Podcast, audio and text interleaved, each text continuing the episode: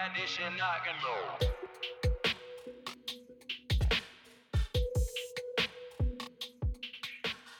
Дві тисячі музичних альбомів за 11 років. Присутність його музики на кожному четвертому комп'ютері чи то плеєрі того часу. Сьогодні ми поговоримо не про визначного музиканта. Цей випуск присвячений досягненням та падінням Бенні Лайдела Гловера, людини, яка незаконним способом змінила музичну індустрію.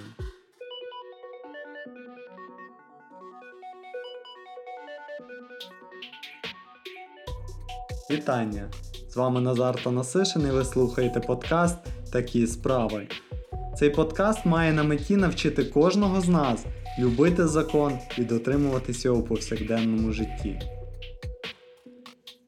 Бенні Гловер був тимчасовим робітником на заводі з виготовлення компакт-дисків компанії Polygram у штаті Північна Кароліна.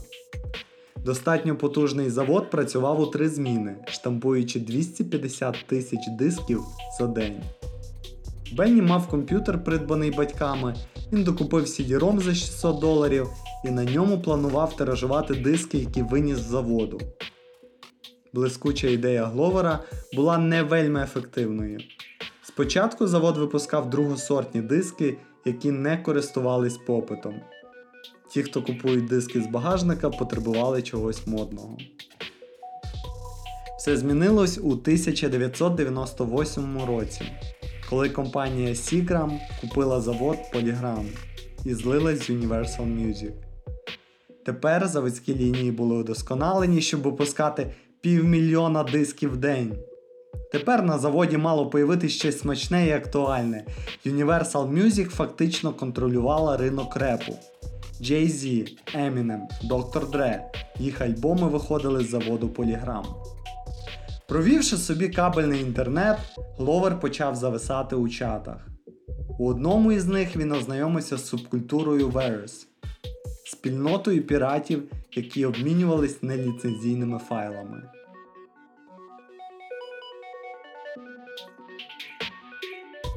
За посередництвом свого друга Гловер увійшов до групи Rabbit Neurosis або просто RNS.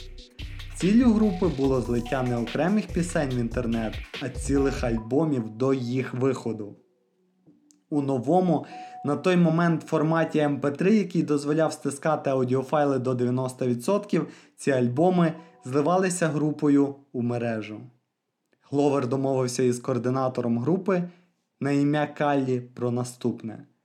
Він організовує нові реп та поп-альбоми, а натомість має доступ до найновіших фільмів, які викладали інші учасники спільноти. І тут почалось. Незважаючи на те, що на заводі було вжито додаткових заходів безпеки, було організовано вибіркову перевірку працівників, навколо парковки звели ще один паркан, Гловеру все рівно вдалося організувати цілу мережу несунів. Диски з новими релізами виносились у рукавицях, запханих за пряжку ременя, або із відділу знищення запасної партії, яку ніхто не обліковував. До того моменту Бенні Гловер вже був менеджером заводу. Він мав вже 7 пристроїв для запису CD та міг випускати по 30 копій на годину. Ігри для PlayStation, програми. Він брався за все. Його улюбленою нішею були фільми по 5 доларів. Тепер він зміг завантажувати їх peer-to-peer у інших учасників групи RNS. Усі в окрузі називали його Movie Якщо вам потрібно було придбати фільм ще до його офіційного виходу, вам до Мувімена. Він назначав зустрічі на парковках і таким чином продавав до 300 дисків за тиждень, що приносило йому півтора тисячі доларів тижневого додаткового прибутку. Нелегального. В січні 2003 року Гловер злив офіційний дебют 50 Cent Get Rich or Die Trying. Він став найбільш продаваним альбомом року в США. Слідом пішли альбоми Jay-Z, G-Unit, Mary G. Blige, Big Timers, Ludacris, Kanye West. У 2005-му RNS злила в інтернет 4 із 5 найбільш продаваних альбомів США. Перші дві позиції диски Mariah Carey і 50 Cent злив Гловер. Піратські релізи RNS швидко попадали на файлообмінники, а через 48 годин копії крадених CD вже можна було знайти на плеєрах по всьому світу. До кінця 2006 року Гловер злив близько 2000 дисків. Він самовпевнено вважав, що тепер його вже не піймають.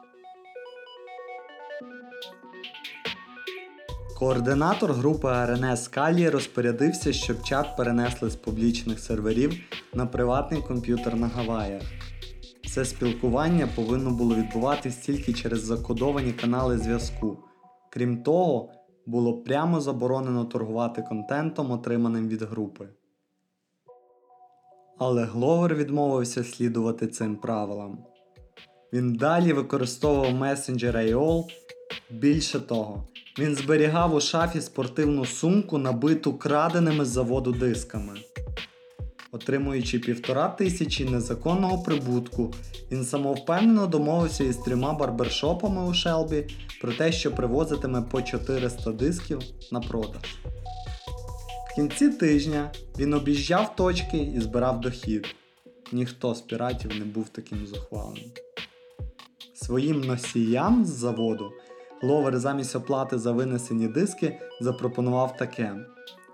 Вони могли купити за 20 доларів необмежену підписку на фільми і взагалі не потребувати дисків. Бенні організував таємний сервер, купивши аккаунт, на якому ти зміг завантажувати все, що забажаєш. Згодом на ньому було все: найновіші ігри, музика, програми і багато іншого. Це був приватний Netflix з дому Гловера. Герой сюжету почав тринкати грішми. Своїм друзям він придбав ігрові консолі, а собі два квадроцикли. Згодом він придбав собі Lincoln Navigator, який прокачав ксеноновими фарами, дорогою стереосистемою та дисками Floaters, як у найкрутіших реперів.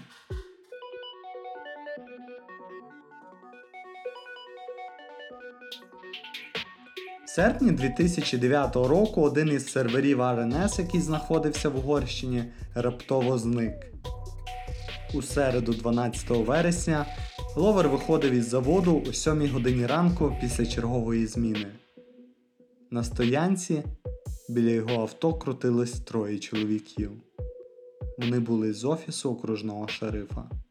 Саме в той момент будинок Гловера обшукувало ФБР.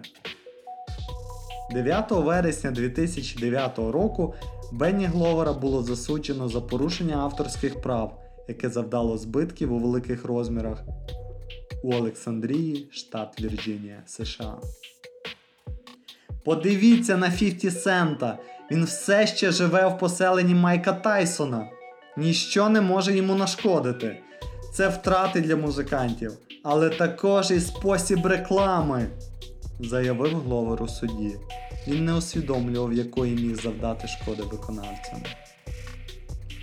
Гловер визнав себе винним та в обмін на більш м'яке покарання погодився дати свідчення проти координатора групи РНС Каллі. Він відбув тримісячне покарання і досі шкодує, що визнав вину та здав Каллі, якого присяжні визнали невинним. Вчіться на чужих помилках, не порушуйте закон.